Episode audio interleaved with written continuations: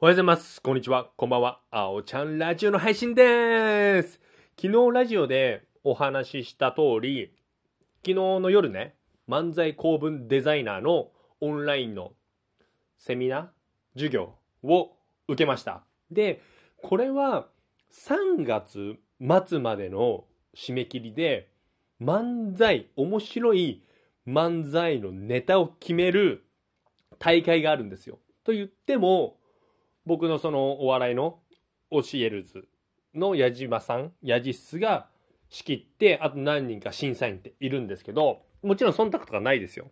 うん。で、その大会が去年もあったらしく、去年僕知らなかったので、うん、まさかの知らないっていうね。で、今年2回目であって、去年応募総数が結構あったらしくて、で、今年もやるということで、まあ、はい。そこに向けて、昨日のセミナーはやりまして、でね、もうずっと昨日は生徒さん僕入りで3人いて、ヤジスがいて、で、1人ずつ、その、ズームでの画面の共有をして、自分のネタを見せ合うみたいな感じで、僕一発目だったんですよ。でね、漫才公文デザイナー、これで4回目なんですけど、割とね、僕ね、面白いって言ってくれてるんですよ。反応がいいというか、仲間内も先生もね、ヤジスも。だからまあ自信があったってわけではないんですけど、もちろん自分が面白いって思って書いてますので、多少なりとも自信はあってバンって見せたんですけど、反応がね、みんなの反応が薄かったのよ。で、うわこれマジ滑ってんのかなと思って。で、もちろんさ、全部が全部滑ってるわけではないんですけど、うん、なかなか僕が自信あるところは笑ってはくれず、うん、みたいなことがあって、で、いつもこのオンラインの授業では、いや、実がこここうした方がいいってアドバイスくれて、直していくみたいな感じなんですけど、昨日はね、多かったね。すっごい、ダメ出しというか、アドバイスうーん、まあ、ダメ出しですよね。を、はい、もらいまして、いや、結構ね、結うん割と落ち込んだ。今年一番、ぐさっときたか。あんまり、そう、良くも悪くも、仕事で、職場でそんなに僕、怒られたり、ダメ出しされたり、こうしろ、ああしろと言われることが、そんなにないので、割と、その、立場を与えてもらってますのでね。まあ、これがいいのか悪いのか分かんないんだけど。で、いやー、それにしてもね、昨日はね、今年一、いや、ちょっと悔しい部分が多いんですけど、いやー、マジかと思いましたね。で、アドバイスもらってから、そっからネタ結構、うん、練り直しましたからね。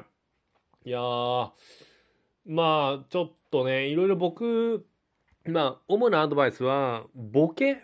が、結構僕のボケが、統一性がないんですよね。例えば、毒舌のボケだったら、もう最初からその毒舌のボケやって、もうずっとそれを通すんですけど、なんか、ちょっとぶっ飛んだ YouTuber とかを例えばいじったりして、急に毒舌を吐いて、またシンプルな、うん、ちょっと小ボケを挟むみたいな、統一性がないっていう話をされまして、ああ、そうなのか、そういうのはちょっと確かにそうなんだなって思ったり、あとツッコミがずれてるんじゃないんですけど、ツッコミのフォローとかがちょっと違うっていう、これがね、まだ難しいんですよね。もちろん、漫才をね、こうやってね、一般企業で働きながらネタを書いてさ、いいものを作るっていうのは当たり前ですけど難しいので、ちょっとそこら辺は、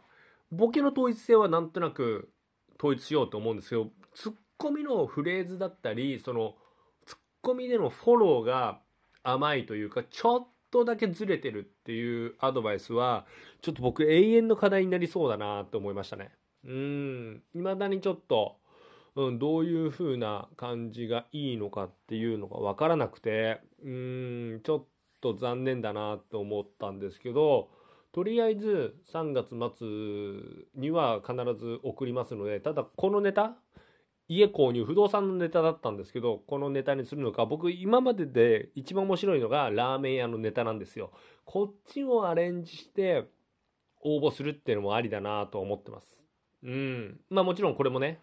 ボリュームをもっとつけて手直しは必要なんですけどちょっとそういった感じですかねうんまあ残念ながら3月もライブはできないんですけどこのモチベーションはねお笑いに対するモチベーションは持ちつつちょっといろんなことをやっていきたいなと思っております。はい。それでは皆さん今日も僕のラジオ聴いてくれてどうもありがとう。それではまた明日。バイバイ。